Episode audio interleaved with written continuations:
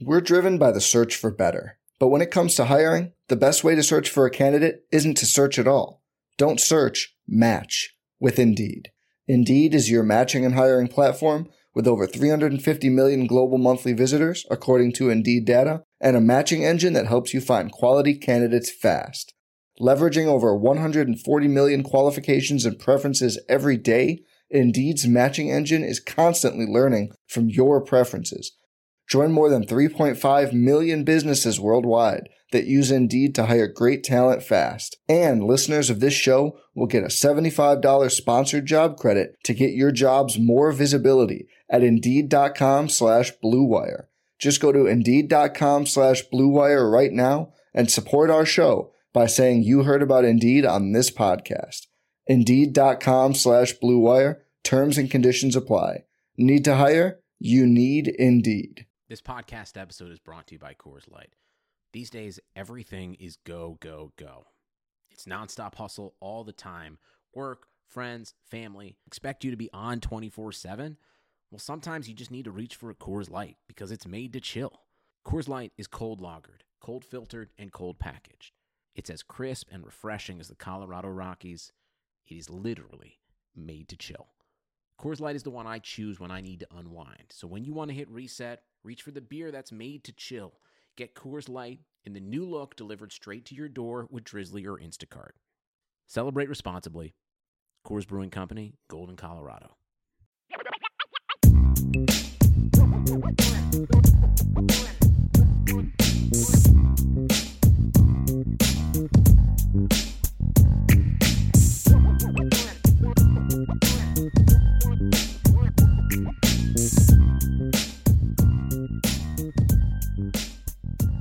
Welcome, Irish fans, to another edition of the Irish Breakdown Podcast. I'm the football analyst here at irishbreakdown.com. My nombre is Vince D'Addario, and with me, as always, is my compadre. Uh, that's Bryan Driskell. He is the publisher at irishbreakdown.com. Have you been helping one of your kids with their Spanish homework lately or something? hey, you know, I'm back in the building. I'm back at school, and Okay. I, am feeling the education just Okay. all around me. That's really Okay. what it is. Uh, and that's next semester, by the way, which I'm really not looking forward to because I know he's going to ask me for help. But anyway, um, so today we this is going to be a fun one. I have been looking forward to this podcast for a while. Uh, you and I are going to give out our 2020 uh, Irish Breakdown Season Awards, uh, Mhm. and and we we put together uh, a list, uh, some categories, and that was it. You you gave me the list. Uh, we didn't talk about the list. We didn't talk about what the definition of each Mhm. uh, category is. Like, what's the definition of So we could take it however we wanted to go with it. We actually didn't, just for full disclosure, we didn't tell each other the picks until literally 60 seconds before we hit. Correct. And I'm excited about the conversation we're about to have on some of these because I don't know. You know what I picked. I don't really know what you picked on some of them. So this is going to be fun. Um, I, I still think we need to come up with a name for these awards. Like, are they like you got the SBs? Are these the IBs? Yeah, you know what I think I'm gonna do? I think I'm gonna. I think next year when you do this, I'm gonna pick some like uh some Irish breakdowns, like longtime subscribers Yes. that like to focus on certain things. You know, like the guy that's always talking about the big guys. We'll make him like you know the the best big man award. You know that. Oh, So like they thing. named a head coaching job after a big donor. Yes, yes, yes, yes, yes. I So I think I I, like think we'll do that. I think we'll do that. The guy that's always asking about freshman or the next guy. uh, When are we going to see this player that we never play? That's where the you know who we want to see next year. We got a category for that too. So uh, I think I that'll it. that'll be fun. That'll I be like fun. it. So do we want to start with the big awards first? Uh, the the overall not MVP, but like uh, what did we call it? Um, We're gonna do see, now I most gotta pull up my outstanding. La- we're most gonna do outstanding. The last one we're gonna do is gonna be the player we're most looking forward to seeing in 2021. We're gonna Okay. do most outstanding uh, last, and then we're gonna just start off with uh, you know best skill. We'll go Okay. into the big men. We'll go into some of the underrated clutch and all that kind of stuff. So let's Gotcha. rock and roll that way. All right, I love it.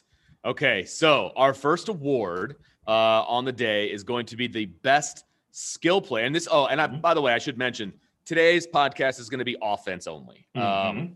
There's so many of these fun awards that we wanted to break it up into two podcasts. So and we wanted to talk about it too. We wanted to be able to explain like kind of why we went with certain picks and things. like. Absolutely. So, um, uh, our first award is best skill player on the offensive side, and that encompasses running backs, wide receivers, quarterbacks. And as much Mhm. as tight ends want to be considered skill players, and they are, we, we in my vernacular, we, they, they've always been called big skill, right? Mhm. Those are the tight ends and like the linebackers. So we put them in a different category. So this category is skill. So running backs, wide receivers, quarterbacks. Who's your best skill player for 2020? Bryan Driskell. You know, I actually went back and forth on this one a little bit, and, and I battled between Javon McKinley and Kyren Williams, and I uh, saw it settled on Okay. Kyren Williams because his usage was so much more consistent that I thought he was he was their best skill player this year. Okay. I thought he started the season off well. You know, you talk about 100 yards in the first game against Duke. He had 90 some over 90 receiving yards against Duke. Uh, ran hard all the way through. Had a couple games here and there where his production wasn't great, but like against Pitt, for example. But even in that game, he had two third down conversions that were clutch in that game. He caught the ball in that game.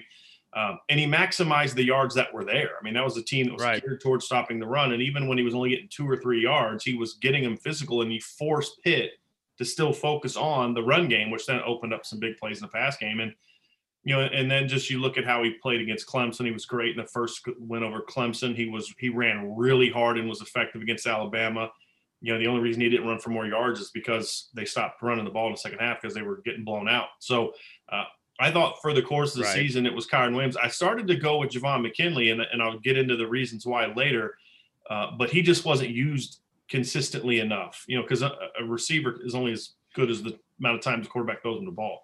But when you look at his blocking and you look at some of the runs that Kyren Williams ripped off, you go watch that long touchdown run against Clemson and you watch Javon McKinley putting a cornerback on his backside who couldn't then affect the play that was run right at him.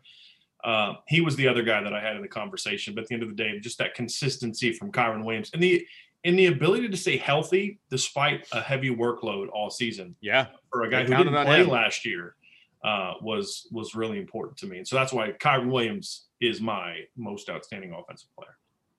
Well, this one we're going to agree player. on. And, Skill player. And, and skill player, right.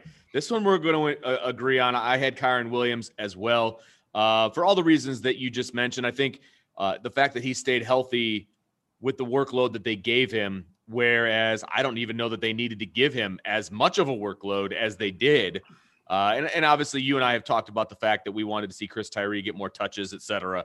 Uh, but the That's fact that why he they need able to go tempo, run more plays, then you have more absolutely. touches to spread around. But that's a different show, different day. That's a get into different that show. tomorrow. And but for 2020, what he was able to bring to the table, not only did he answer the bell every time that he had to, uh, and and do it in a very effective way, uh, always falling forward. You know when he would run the ball. I mean, just running angry, as I had mentioned in the past. Well, that that's what I want from a running back. Mhm. Um, he he did all of those things. He checked Yeah. all of those boxes, and it was his first year. I mean, he it's his second year in the program, but it's his first year Yeah. getting any kind of touches. four carries in yeah, 2019. And you know, and they were all at the beginning.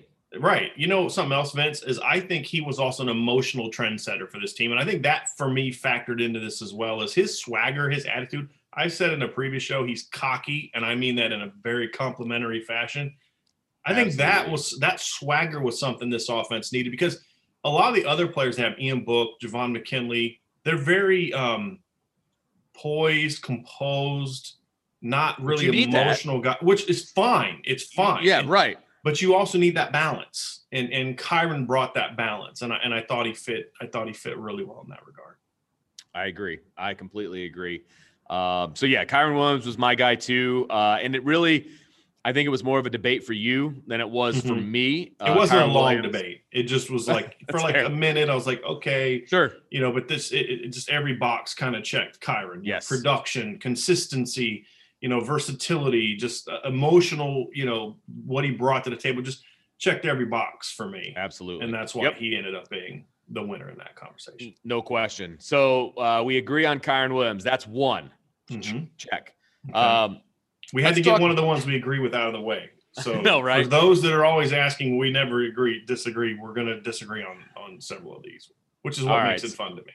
Absolutely. That's why I've been looking forward to this one so much. Mhm. Um, so the next award that we're going to hand out is the best big man, and again, Mhm. that encompasses tight ends and offensive line. So the best Mhm. big man award for 2020 for Bryan Driskell is it's Liam Eichenberg, A- a- and I think that to me is a no brainer. It, it was it was funny when I saw that there were actually uh, people out there that had Aaron Banks as a first team All American for Notre Dame and not Liam Eichenberg. And to me, when I watched Notre Dame play, there it was a no brainer who Notre Dame's best offensive lineman was. To me, it was a no brainer who the best offensive tackle in the country was, with all due respect to Alex Leatherwood uh, and Brady Christensen at BYU. Liam Eichenberg, to me, this year, what was different about his game was he was consistent, which he was last year, but he was more dominant Right. this year. And I think that was the big thing for me is that was the step he needed to make in his third year as a starter. And, this is where people might disagree with me. I actually think he was better in this year than Mike McGlinchey was in 2017, and I don't think it was close. I actually think he was every bit as good, if not better, than Ronnie Stanley was in 2015. And I'll say that for two reasons. Number one, he didn't give up a single sack this year. Ronnie Stanley gave up, I think, three or four in 2015. And he did that against it. Uh, we talked in our last show, recapping the offense, how they played some really good edge, edge rushers this year. And he didn't give up a sack all year. Didn't even really give up anything close to a sack this year. And I think that he was a, a little bit more consistent and effective in the run game than Ronnie Stanley was in 2015. Where Ronnie Stanley and Mike McGlinchey will will people argue is they had the flashier plays. For me at the left tackle, I don't care about flash. Sure. I care about getting the job done snap after snap after snap. And Liam Eichenberg was was a more to me a more a stronger, more physical version of Zach Martin. Just that you just knew he was going to win that battle every single snap. Uh, and to me, Right. w- it, it wasn't close. And that says a lot when you consider how good the Notre Dame offensive line and how good Michael Mayer was this season. To have for me, Liam Eichenberg, it wasn't even a. It, there was no discussion. It was like Liam Eichenberg. Should it be anybody else? No, Liam Eichenberg. No. that's how it was No. Well, and and again, uh, I'm going to agree with you on this one, but but it wasn't um, the, the pro not, not even a problem. The issue in this regard was that it was him, and then there was a bit of a gap uh, Mhm. to everybody else. And that's not saying that everybody else didn't have a good season. Which because speaks look, volumes about how good he was. Exactly and else. and the fact that the ap had him as the second team and the only the only publication to not have him as a first team all american Yeah. He would have been a unanimous All American had it not been for the AP. Correct. I thought. and there's only been strange. there's been under 40 of those Yeah. in notre dame history and he belonged on that list and that that's very disappointing uh, and i realize he probably doesn't care maybe you know it's just an award If you know Lee Liam Eichenberg, you, you you know he doesn't care. It, it, but it's something that he deserved Yes. and and I, and I feel i feel for him because he should have gotten that award And, and the thing Um, is, they had Aaron Banks as a the AP had Aaron Banks as a first teamer. yes And and with all due respect to Aaron, Aaron was a good player, but I don't know how anyone can watch every snap of, the, of how this team played this year and and think to themselves, "Oh, Aaron Banks was better than Liam Eichenberg." Right. I Right. just I don't see it. And, and again, that speaks to how good Liam Eichenberg was. Sure. I thought I thought Aaron Banks was very good this season. Absolutely Uh, but I don't even think Aaron Banks was their second best offensive lineman. But we'll get into that here in one of these other other awards. Fair enough. All right, so we're we're in agreement uh, on the first two: best skill, best big big uh, big man award. Um, so our third award is going to is kind of a fun one: top newcomer, and and newcomer. uh, We're the going only- traditional newcomer, not this red shirt freshman stuff. you and I had that conversation yesterday Yeah. about how ridiculous it is to put somebody on the freshman All American team when they're a sophomore in school. Kyren Williams is in his like what fourth semester of college, yeah, right? Because he was an early enrollee. Yes. He's not a newcomer. No. He's in his fourth semester of college. and he's not a freshman. Okay. I'm no, sorry. He's not. So that's a problem for me. But again, that's another issue.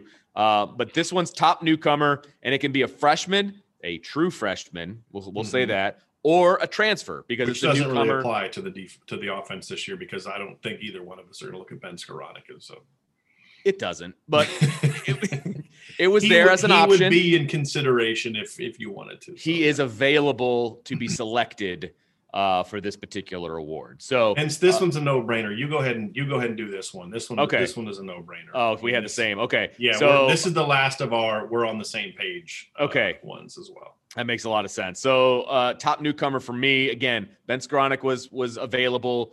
Um, I went with Michael Mayer, and it because of the way he was used, Mhm. it's not close. he Um, was really good in how he was used. so Captain Obvious over just- there. But like for me, Um, Vince, like we we beefed about how Tommy Tremble was used. our Sure. beef wasn't that Mayer was being used instead of Tremble. It was why aren't they both being used? Correct. Because Michael Mayer Correct. is really and he really deserved to be used the way he was. I would have been yeah. I would have been just as upset if they weren't using him right. to the degree that they ended up doing it. I, was I honestly a little bit surprised that they did? Yeah, I was Mhm. a little bit surprised because he is a true freshman, uh, but his talent level is so good at that position. Like true freshman. Um, and and you've mentioned this before, and I'll just echo it. Um, it's easier to get on the field as a tight end in Notre Dame's offense than it is as a wide receiver. Uh, Mm-hmm. if there- you're if you're physically ready, and that's Correct. the big key. If you're Correct. physically ready, and Michael Mayer was physically ready, so there's just not know, as much complexity to the to what Right. he has to learn snap after snap.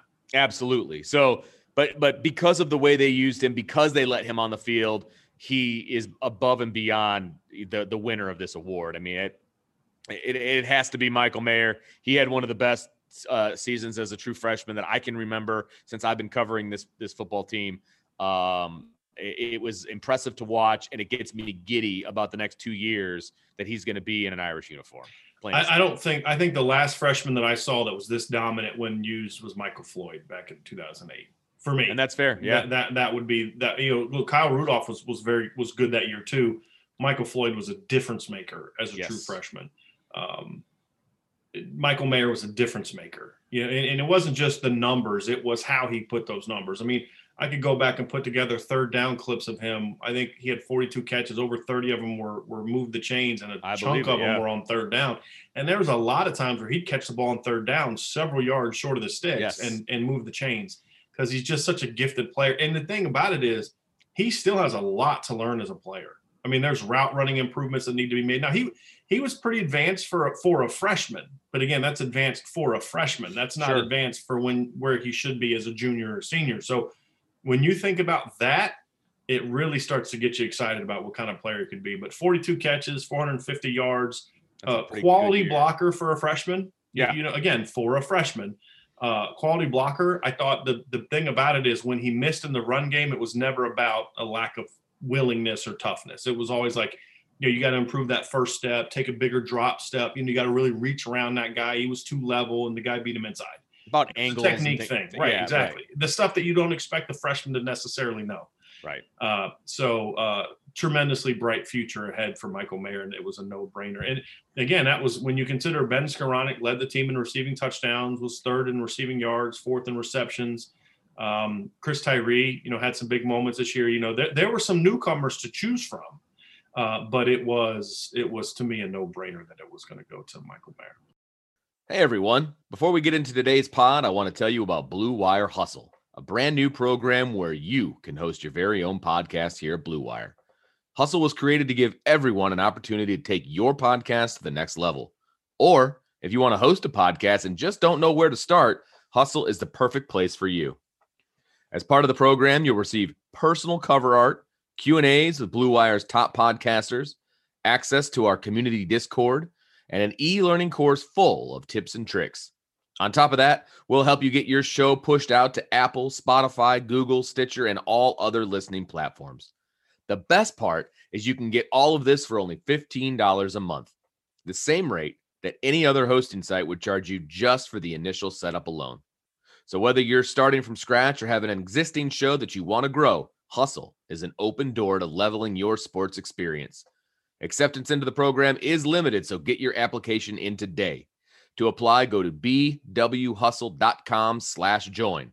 Check out that description box to find out more, but that's bwhustle.com slash join. So this is where two paths diverge into the wood, uh, as they say. I told you I was getting excited about being back at school. Uh, Yeah. All right, so uh, our next award, and this one's wide open, uh, to be honest with you, because I think there are numerous guys you could pick for this award, but uh, most underrated. Mhm. And everybody's definition of underrated, I think, is different. And I, I'll give you the reasoning for mine when I when I talk about mine. Um, I, I'm interested to see where you go here. But who is your most underrated offensive player for 2020? So I, I went with two because I, I literally over the last two days could not choose more than less than two. So you cheated. Uh, I I'm well, you know what? Joking. I made the rules so I can change them whenever I want. Uh, so it's kind of there's a one guy that to me is underrated nationally, and there's another guy that's underrated amongst the fan base, and Okay. that's where I'm going. The guy to me that gets underrated nationally, but I think he is appreciated by the fan base, is Robert Hainsey. To me, Robert Hainsey was Notre Dame's second best offensive lineman this year. His season to me very much mirrored the one that that Zach Martin had in 2013. Because what you and I have talked about in the past is one of the biggest postseason awards travesties that have happened in Notre Dame. The two biggest ones were both involving linemen. It was one, Quenton Nelson not winning the Outland Award in 2017 was a joke. The other was the fact that Zach Martin in 2013 didn't wasn't an All American. That was one of the most brilliant seasons for, of an. I mean, to me, that was probably the best Notre Dame offensive line season, uh, lineman uh, amongst the tackles, and that's impressive when you consider Sure. tackles that Notre Dame has had.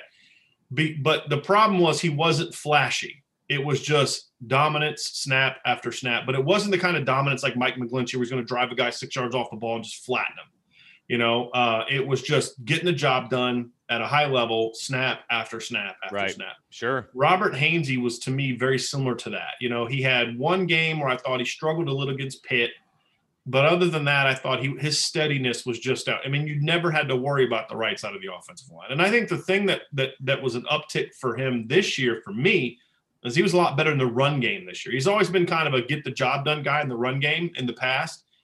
This year, we started to see him have some dominant moments, you know, really pushing that edge outside and opening up the cutback lane for Kyren Williams you know, really slamming down on that seal block on on some of the the pulls and counters, really getting to the second level and, and just taking care of business. So I thought his all around game was outstanding. The fact that he wasn't named to a single All American award, uh, but Tommy Kraemer was, and Jarrett Patterson was, and two guys who were very good but missed games. The gap between Tommy Kraemer, this is not a knock on Tommy Kraemer. I have tremendous respect for Tommy Kraemer, but the gap between Robert Hainsey and Tommy Kraemer this year in play uh, was was pretty wide. Yeah, and, and I would argue that even though Aaron Banks had more dominant moments, Robert Hainsey was far more steady than Aaron Banks was. And as an offensive lineman, I want steady over inconsistent and dominant. That that's that's just Sure. me. Um, and, and that's maybe that's as a as an offensive coordinator and as a quarterback. I want to know that my tackle or my guard is going to just get the job done every play. I don't care if you pancake a guy. Just don't let me get hit. Don't let me Yep. get sacked. So, and then and then from a Notre Dame fan base standpoint, I don't think Notre Dame fans appreciate how good Javon McKinley was this year. And and it- the reason is it's it's a numbers driven game, right? I mean, that's just a fact. People look at numbers and they say, "Oh, wow, that guy was good." Well, what makes you say that? Well, he caught this many balls for that many yards. To me, Javon McKinley's problem was twofold. Number one is he just wasn't targeted enough, and people Yep. don't take put enough appreciation into blocking as a runner. I mean, I could show you at least a dozen runs this year that two yard gains turned into 10 yard gains or 10 yard gains turned into 40 yard gains because of Javon McKinley's blocking. That's big time. Huge. And and he, he can't control when he's targeted. And people say, well, he had to get open more. Trust me, he was open enough to catch 60, 70 balls this year, just flat out. Uh, and, and I- have a number that I want to kind of put into context for this. So Pro, Pro Football Focus does this thing where they kind of say how many times is a receiver targeted? We can be a completion or incompletion, right? Just how many times is the ball thrown at him? And Javon McKinley this year was targeted 59 times, according to Pro Football Focus, caught 42 passes. That is a 71.2% completion rate. Okay. I'm going to tell you what the leading receivers at Notre Dame in the past years had from a completion percentage on targets. So 71.2 for Javon McKinley. Chase Claypool last year, 61.1. Miles Boykin, 60.2. Equanimeous St. Brown in 2017, 46.5. St. Brown in 2016, uh, 65.2. Will Fuller in 2015, 62%. And the closest, and, and this is, they started doing this in 2014. This is the closest we've seen. Will Fuller in 2014, 68.5. There's only one receiver within three percentage points. Uh, actually, there was only one receiver within six percentage points of Von McKinley, and that was Will Fuller back in 2014. When you're having that level of you, the, the ball comes to me, it's getting caught. Yeah. Right. Uh, 17.1 yards per catch. So it wasn't like he was catching a bunch of two yard, you know, hitches and things like that. This was a guy who had a high completion rate, and a lot of his targets were down the field. 50 50 That's balls. impressive. Yeah, right. Yes. And the other thing I love about Jamal McKinley too is he had his best games in the biggest moments. Florida State against Asante Samuel, uh, Clemson, North Carolina. When he needed a big game, when they needed a big game and they targeted him, he made the plays. And and that's I mean you can't ask for anything more than that. And when they targeted him, they scored 39 points a game when he had at least five catches. Against Power Five teams, that was five Power Five teams where he caught fewer than five passes. They averaged 20 points per game. Uh, and, and so I, I just don't think fans appreciated how good Javon McKinley was this year because he doesn't have the sexy numbers um, and because he never, as for his career, didn't live up to the hype that was around him. But Javon McKinley was an outstanding, outstanding football player at Notre Dame in 2020. And had he been targeted as much as he should have been targeted, we'd be talking about about him because he had four games with 100 receiving yards. You know, the only two receivers in the last decade to do that, Fuller and Michael Floyd. That's it. Not Chase Claypool, not Miles Boykin, not T.J. Jones, not Equanimeous St. Brown, not DaVaris Daniels, Will Fuller, and and uh, Michael Floyd. And when you consider how how infrequently he was targeted, that that says a lot. Yeah. No, the, the scoring one is what what screams to me is is when he was targeted five or had five catches or more. Mhm. They they scored 39 points, and when he didn't, they scored 20. It's not a Like, that- coincidence. and a big part of that is, is- because of so many of his catches were down the Right. field throws in those games. Absolutely, absolutely. And remember, the knock on him coming into this season was that he gets all of his yards and his uh, his accolades against the the group of five teams. Because they never played him and never threw him the ball in those. you and I know that, but that was the that was the knock on Javon McKinley. Right. Well, is he going to show up? You know, when the lights are the brightest. Right. Uh, the He did. answer is yeah, yeah, he did. Yeah. So, uh, so anyway, so okay, so you had a tie Mhm. between Javon McKinley um, and uh, Robert who's the other Hainsey. Robert Mhm. Thank you, sir. Uh, for me, my most underrated, I'm going with Jarrett Patterson, the the center, and here here's why, and I, and I think. I think part of the reason uh, that I went this route was because I think it became obvious to people when he got hurt how important he was to Mhm. this offensive line. Um, you know, and we heard some of the other offensive linemen talking about him after he went down. You know, he he was the captain on the field. He's the one that made the calls. Um, I think he got exponentially better from last year to this year.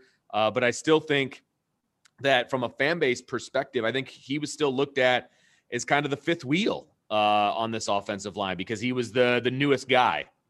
Um, and the youngest guy, and he'll be the guy that's returning, etc. Um, I look at it a different way. I after he went down, it was so obvious how important he was because look, Josh Lugg is no slouch of an offensive lineman. He couldn't carry Jarrett Patterson's water at Mhm. at, at center. And again, that's nothing against And he's Josh not Lugg. a center. It's not a Yeah, center. right. And I Right. I totally get that. And hopefully, Jarrett Patterson's not going to be a center next year either, but that's a whole other conversation. Um, and and so I, Zeke Correll did did yeoman's work coming in and, and being the young guy and kind of figuring it out as he went along. Great job by him. But I, I still think it just made it so obvious how good Jarrett Patterson was when he was in the lineup. So I I I, I put him in uh, for most underrated player. It's it's hard to be really good up front and to really run the ball effectively if you're not really good at center. Yeah. In, in today's era, because teams are focusing so much more on athleticism up the middle. You know, it used to be you had these big guys and you just needed someone that could kind of hold their own. Like Now you need- Wilfork, yeah, Yeah, big- now you need yeah. centers that can get up to the second level, that can get reach blocks on outside zones, that can also get movement. They have to be good at pass protection because teams do so much more inside blitzing now because the ball comes out so quickly with quarterbacks nowadays that you, hey, we can't get come off the edge because the ball's going to be gone. Yep. So there's so much more complexity to me of what teams are doing to attack the center up the middle that, you know, the, the fact that he he was a steady, steady player. I, I thought his game was starting to really ascend when he got hurt Yep. uh, after a little bit of inconsistency early. But yeah, he, he's incredibly important to it. And and next year, I'm like, so we're gonna have a podcast. I love how we're doing all these like teasers for future podcasts. You know, we're gonna have a podcast on before you can figure out what to do with the rest of the offensive line. You got to figure out what you're gonna do with Jarrett Patterson, and that's gonna Yeah. be a podcast we're gonna do here coming up pretty soon. Absolutely. So, uh, our next award uh, is the one I had the most trouble with. Uh, to be perfectly honest with you, it is the the most clutch Mhm. award on, on offense, and I, I'm, I'm going to go ahead and I'm going to go first here, uh, Mhm. Brian, if you don't mind. we're Um, I, definitely gonna have a disagreement on this one. Yeah, and that's fine. That, that's what it's all about. But Um, I went with Liam Eichenberg. And my reasoning behind that is to me, the definition of most clutch is are you showing up when it matters? Are Mhm. you, you know, putting on, you know, grabbing your lunch pail, your hard hat, however you want to say it, are you showing up when it matters? And Liam Eichenberg had no problem showing up Mhm. every single snap. And that was it, this award was cemented for me when I remembered the whole getting punched in the eye, uh, Mhm. having that black eye, basically Florida State, right? sealed shut, um, Mhm. and still going back in the game and playing at a high level. Mhm. Um, that that pretty much cemented the clutch award for me. If you can do that, and I I would look, I'm not going to challenge people to go out and give themselves a black eye and see if they can still do their work. Pl- Please Um, don't do that. And if that happens, you contact Vince D'Addario. I have nothing to do with that. Irish Breakdown has nothing to do with that with that recommendation whatsoever. But but the the, the fact that he was able to continue being an offensive lineman with Right. one eye, that I mean, come on, man, that's amazing to me. So mm-hmm. Liam Eichenberg gets my most clutch award. I, he just every snap, snap in, snap out, day in, day out, game in, game out. He, you can count on him. He's clutch. So the the thing that you said for me is why what made this tough. You talked about are you going to show up when the lights are brightest? And and my my clutch player didn't always do that, but but there's a reason I'm still going with him, and that's that's that's Ian Book. And the reason I say that is number one, I think a big part of Ian Book's struggles this year were more coaching related necessarily than Ian Book related. Game plan related. Yes, I yes. get you. I Game got plan you. related, personnel usage related. Uh, the game plan against Alabama, for example, was not conducive to Ian Book being successful. You were It asking him to to be per. I mean, he had to be perfect in those situations, Right. And and they were asking him to make reads that he had proven throughout his career he wasn't good at. It wasn't Sure. playing to his strengths Absolutely. being clutch to me is is more about the way I viewed it is more about when when when a play needs to be made, are you the guy that's going to step up and make it? And and that's where I took it as opposed to being good in big games kind of thing. You know, eh, it just it's more of a moment thing. That's clutch to me. And when Okay. you look at Ian Book this year, even in some of the games he didn't play well, he was still clutch when it mattered. I think of the Louisville game, for example, against a terrible defense. Notre Dame had 12 points. He was below 100 yards passing in the fourth quarter, but they needed to ice that game late, and and he made that clutch third down throw to Ben. I think it was Ben Skowronek on the crossers. Quick read, got the ball out, and then on the run that really put the game away to Kyren Williams. He's out there lead blocking for him. You know, uh, when you look at, for example. Uh, I, I think of the Clemson game. You know, again, a, another game where he had his struggles. You know, fumbled the ball into the end zone. The offense hadn't scored an, a touchdown since the first, second play of the game, right? And then he goes out there in that fourth quarter, and yeah, he makes the big pass to Avery Davis. But remember, they were backed up in their own territory. He had to make a couple throws to get them out from their own end zone uh, to get them to that point. And you look at the North Carolina game when the defense was struggling early. Ian made some big throws hitting Javon down the field. He made some big throws, made some big plays to kind of spark them. You look at his ability to make some big plays to help them pull away from Boston College. So as I just look through the season, even though I had a lot of criticisms uh, criticisms of his play, of how he was used, the fact of the matter is, is you he was going to step up and make plays. And the other thing I really respect about Ian Book this year, Vince, and, and really throughout his career was he was a guy that no matter how poorly he was playing, if you need if he needed to make a play late, he would make it. I, I go back to the 2019 game against Virginia Tech. And I've heard people, I heard a couple people at one point in time say, "Well, that's that's why he should be a Heisman contender." And I'm thinking, you're out of your mind. You know what I mean? Because he had was, one good drive. he was terrible Yeah. in that game. And and he was the big reason they needed the fourth quarter drive. But you know what? When the fourth quarter him, yeah. moment came, as terrible as he had been, he'd thrown two red zone interceptions that game. He made the plays, completes a fourth and ten pass down the field to Chase Claypool on a deep end cut. That's that's poise, you know. Uh, and and I think of the LSU game back in and you know the game he's kind of where he he became a fan favorite before the the big you know he made two huge throws to Miles Boykin. The biggest throw to me was the third 19 throw where he fits Before it in between one, two yeah. guys before the final touchdown drive. But in the third quarter, it, it was kind of like the, the the Clemson game. In the third quarter, he had a terrible Notre Dame offense was struggling. They, they weren't moving the ball effectively. They finally get a drive going, and Ian Book throws an interception near the sideline.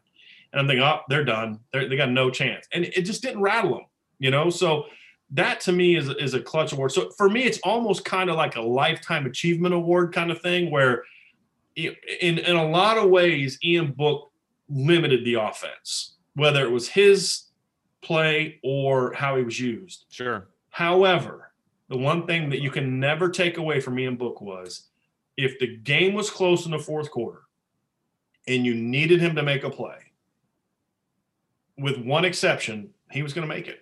The exception being the Georgia game in 2019.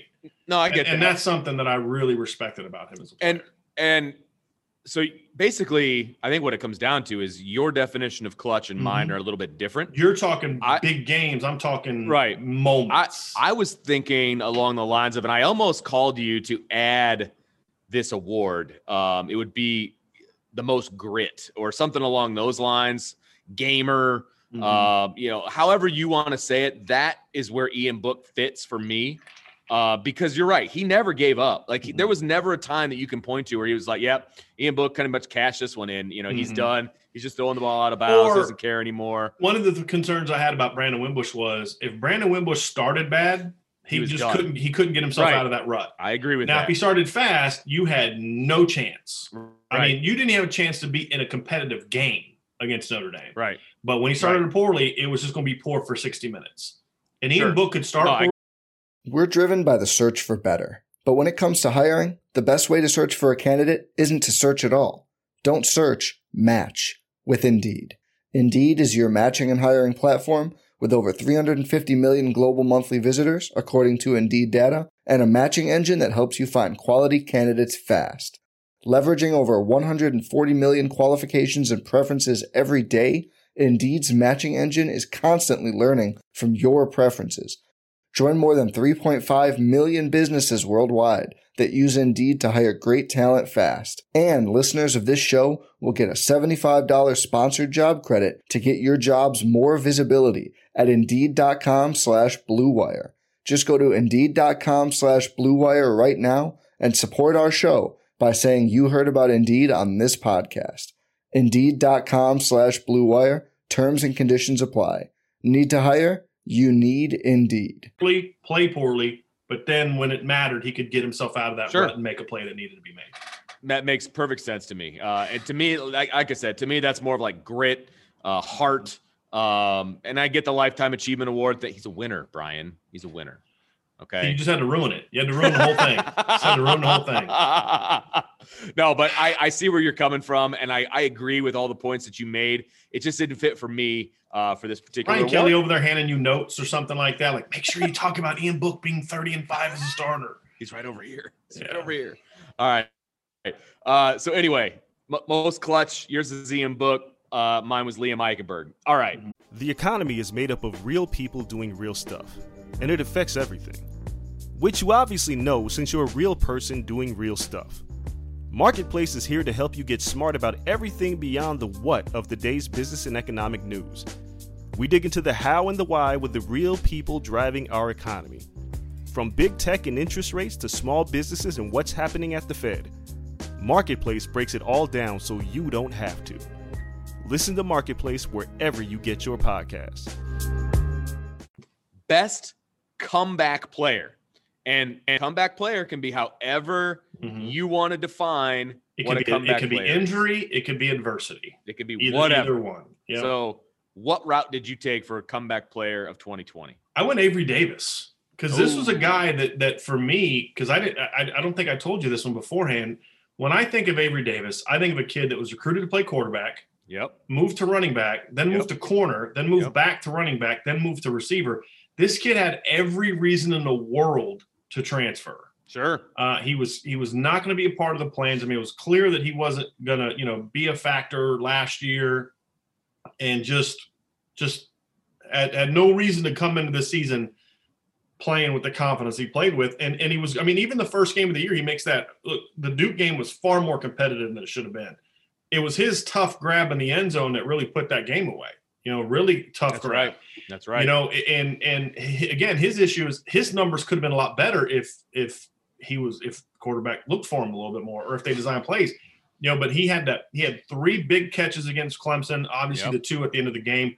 The 51 yard post is the one that gets a lot of the attention, but the play he made on third down to score. I mean, if they if he doesn't make that catch in traffic, and and not only make the catch, but to have the awareness to stop and work backwards because he knew he was covered if he kept working was just really savvy that you, And- you're like this guy played receiver for like a year and a half I was gonna say, and that's the you can tell the maturation process of him as a receiver right on that play right there because he's not a receiver. I mean, he is now, but he was a quarterback, Mm-hmm. Right. and then he was on defense. I mean, Right, it, that takes time, and that and that right. particular skill is a feel uh, thing for a wide receiver. Mhm. That's not something that's on the the, the Mhm. card that you hold up with the play Right. on it. You know what I mean? Like that. That's a feel for oh my quarterback's in trouble.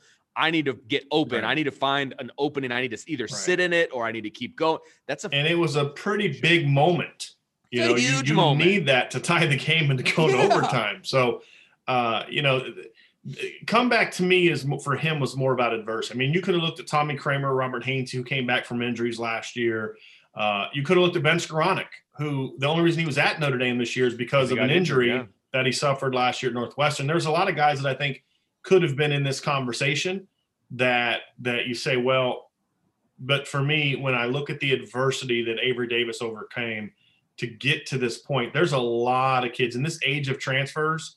There's a lot of kids, a lot of kids that would have never had the willingness to stick it out the way that Avery Davis did. And then Sure. not only stick it out, but then to become a clutch player. And he should have had another 50 yard touchdown against Clemson in the uh, ACC title game. He was open on a post route and they never wide looked for open. him. Smoked same the guy. Yep. And, and so, you know, he he played well, he played tough. And even when he wasn't getting the ball, he just kept working, kept working, kept working. And I, I just had a lot of respect for the job that he did this year for Notre Dame. Absolutely. I went a different route, although Avery Davis was uh, one of my finalists for best comeback player, no question about it. Um, if you take the podcast right now, folks, and you just rewind it about 10 minutes, um, you'll find everything you need to know about the person that I picked for comeback player of the year, and that's Javon McKinley. And the reason that he made the list for me here um, was because look, he came into Notre Dame as a five star wide receiver. I mean, had Close, every yeah, close to it. a- Yeah. every accolade that you can imagine. I remember watching him in the U.S. Army All American game, getting all excited, like this kid's going to be good. You know, As a junior in high school, Javon McKinley had over 50 catches and 1,000 yards and 14 touchdowns in the playoffs alone. against against St. John Bosco, De La Salle, Orange Lutheran. I mean, against programs that had lots of D1 National players on it, right? Programs, This yeah. wasn't like playing against bad competition. This was Sure. against best of the best. right. Bishop Amat, they played in the playoff, and he had over 50, and he returned a touchdown on a kick return against De La Salle in the state title game. Right. So this guy was a beast in high Yes. school. I was I was ecstatic Mhm. about him, and then he got lost in the shuffle Yeah. for for for a myriad of reasons Part that of we it don't his fault. we don't need to get it- into all of it. Part Absolutely. of it program philosophy. Part of it's his fault. Yeah, It was. absolutely, and it was. And but to stick it out, you talked Mhm. about you know Avery Davis heading into the transfer portal. Javon McKinley could have done that exact same thing Yep. uh, Mhm. without any issue, and and frankly, Notre Dame would have been like, you know, we'll see you later. Mhm. You know, thanks for playing. Um, but he didn't, and he stuck Mhm. around. He got his opportunity, and frankly, when we first were thinking about the 2020 season, we weren't thinking about Javon McKinley being as big of a part of this offense as he ended up being. Now, you know, with Austin, I think people looked at him as the number one guy.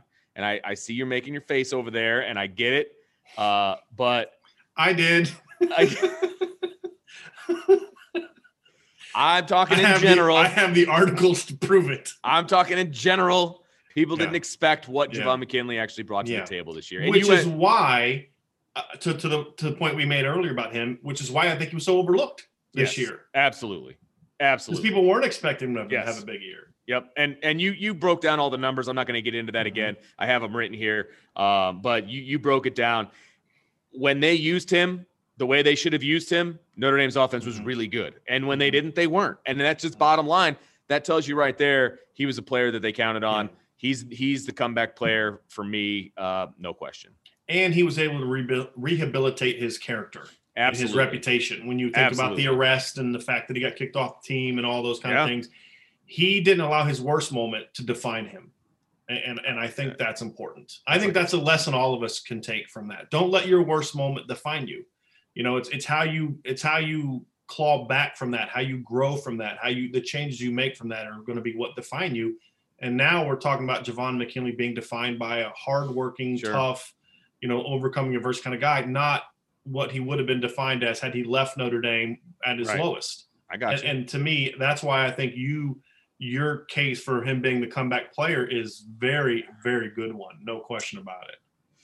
All right, we got two more awards to go here, Bryan. Uh, first, we're gonna uh, talk about well, this is the big one, really. Mm-hmm. Uh, the most outstanding. So you could call it MVP if you wanted. We're calling it most outstanding. Yeah, because MVP is value, right? Absolutely. And, and, and the most outstanding player isn't always the most valuable player. And it wouldn't have been probably. I would have had a different Right. answer for this, to right. be honest with this you. is the this is the best player for Notre Dame, Correct. So I'll go regardless first. of position or anything. Just the best player. Right. I'll go first on this one because I think we're going to be different.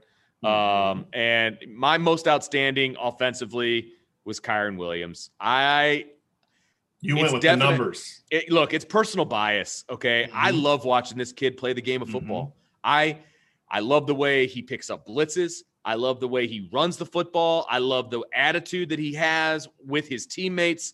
I, so I love what he brings to the table as a teammate. I think he's going to make a captain, you know, one of these years. Um, I I just love everything about this kid, and I think that if you take him out of this offense, it's a different offense, and it's in 2020. So he's my most outstanding. I think he's got talent to burn. I think he's only going to get better. Um, I, again, this is a personal preference. I just love watching this kid play the game of football. He plays it with an unbridled passion. He plays it with his emotions on his sleeve. Any other cliche that you can come up with, uh, that applies for me when it comes to Kyren Williams. So most outstanding, it's Kyren Williams. I get where you're coming from, and I think obviously the the reason it's easy to pick a skill player is because they have numbers to back it up. Sure. You know, Yeah, um, absolutely. For me, it's it's it's not close. It's it's Liam Eichenberg. He was their best player this year. And, Well, he'll get and- drafted the highest, most likely, Yeah. as well. Well, and, and again, that doesn't that's also about value. I mean, a running backs, uh, you know, not I don't think there was even a first round draft pick at running back this past I think year. you're right, Or, uh, yeah. You know, Helaire might have gone like the last pick of the first round. But we've seen years recently where pretty good running backs fall because there's just not the value. So to me, that's a value thing too. I, I just think Liam Eichenberg was their best player. He was the most steady player. Yeah. He was their most dominant player. Uh, Most not clutch. dominance, yeah, most clutch. m- Not not dominance from a physical dominance, like driving a guy ten yards off the ball, but just winning his his doing his job and then doing it impressively. Yeah, You know, absolutely. you, you go look at that sixty plus yard touchdown run against Clemson, and and Kyren had that great dead leg and ripped it off. But I mean, go watch the blocking and Liam Eichenberg had to spring him, just blew a linebacker up. You know, and uh, right.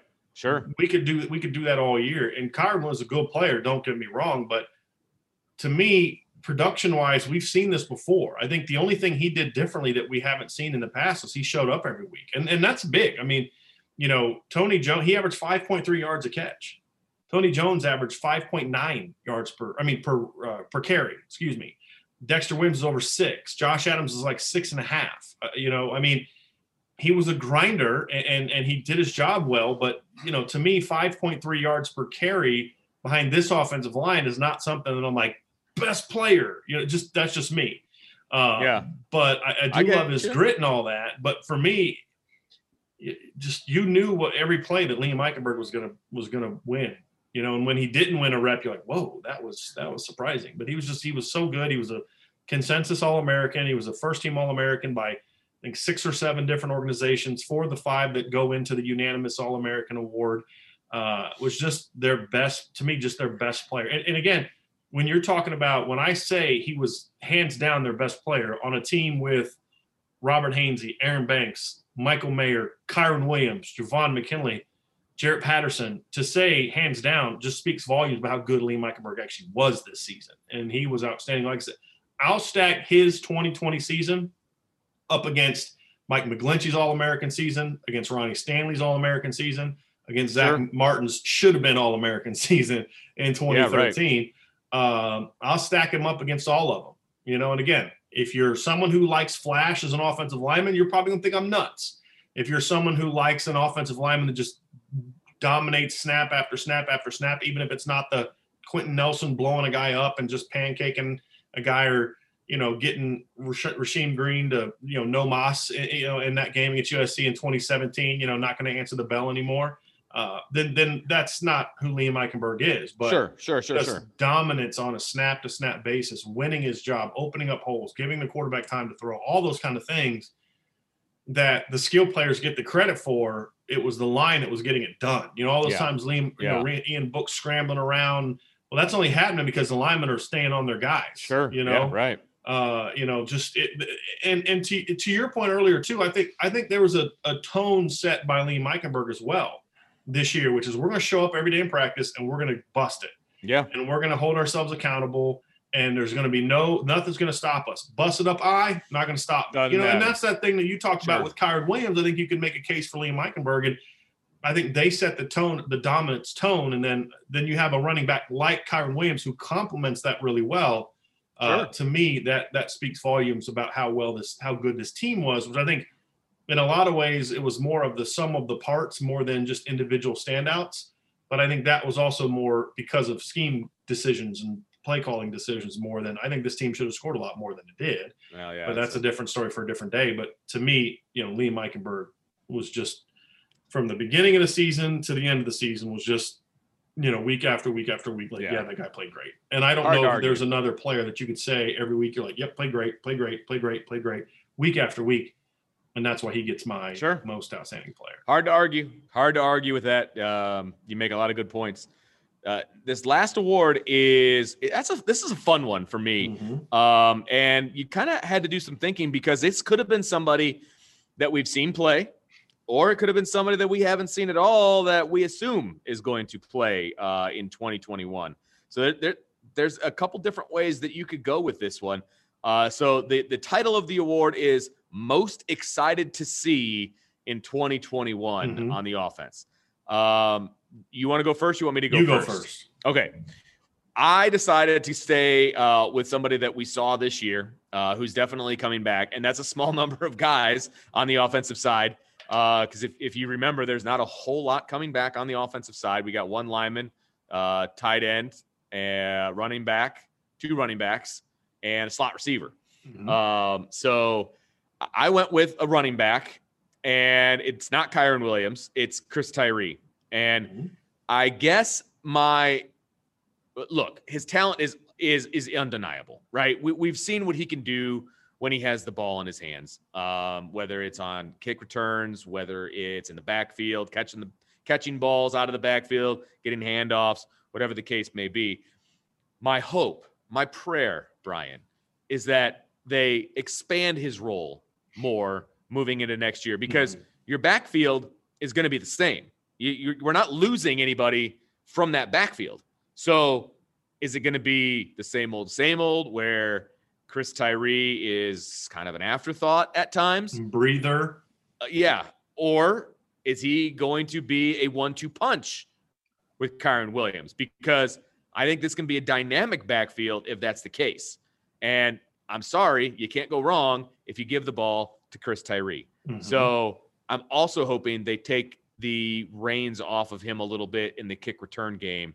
Uh, in the Alabama game, for example, he fumbles the very first kickoff return. He fair catches every single kick after that. You're telling me that a dynamic kick return couldn't have changed the tide of that game at some point, and you're taking that out of his hands. That bothered me personally. I'm hoping that they take the reins off of him a little bit in that regard. I'm hoping they expand his role in the backfield. So I'm excited to see Chris Tyree Mhm.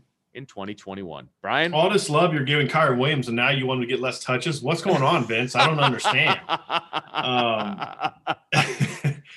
for me, I went with Xavier Watts, and, and this was a tough one for Ah, me because that was my second place. I knew you were going to go there. I it knew was it. like okay, I could go Jordan Johnson. I could go somebody Sure. that played. I'm really looking forward to seeing Michael Mayer now that he's got Sure. a year in the. Because remember, Michael Mayer was not an early enrollee.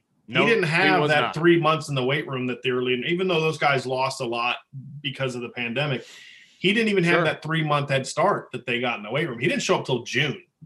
You know, Yeah. and and that's a pretty good tight end depth chart. And, and and to have 42 catches on a you know a team that went 10 and 0 in the regular season, uh, and to bounce back the way he did after some struggles against Clemson, I, I thought was impressive. I mean, he's he could be really good next year. You Avery Davis, how's he going to be if he gets used more? Uh, I think the cheating, the easy answer, Tyler Buchner. You know, just because quarterback's always the easy go-to answer, uh, and not because Tyler Buchner's not a great player, and I'm not excited to see what he can do. I am, just like I am with Drew White or Drew Pyne. Uh, you know, I even thought about Andrew Kristofic. You know, because I'm really looking for is he going to be the next great tackle at Notre Dame? You know, that's that, I'm I always kind of like, okay, who's the next great tackle that, that they're going to have because they've had this tradition of, of producing great tackles. But when I really think about it, I say, you know, Xavier Watts is the modern wide receiver, and Notre Dame hasn't used or, or had a lot of those modern wide receivers.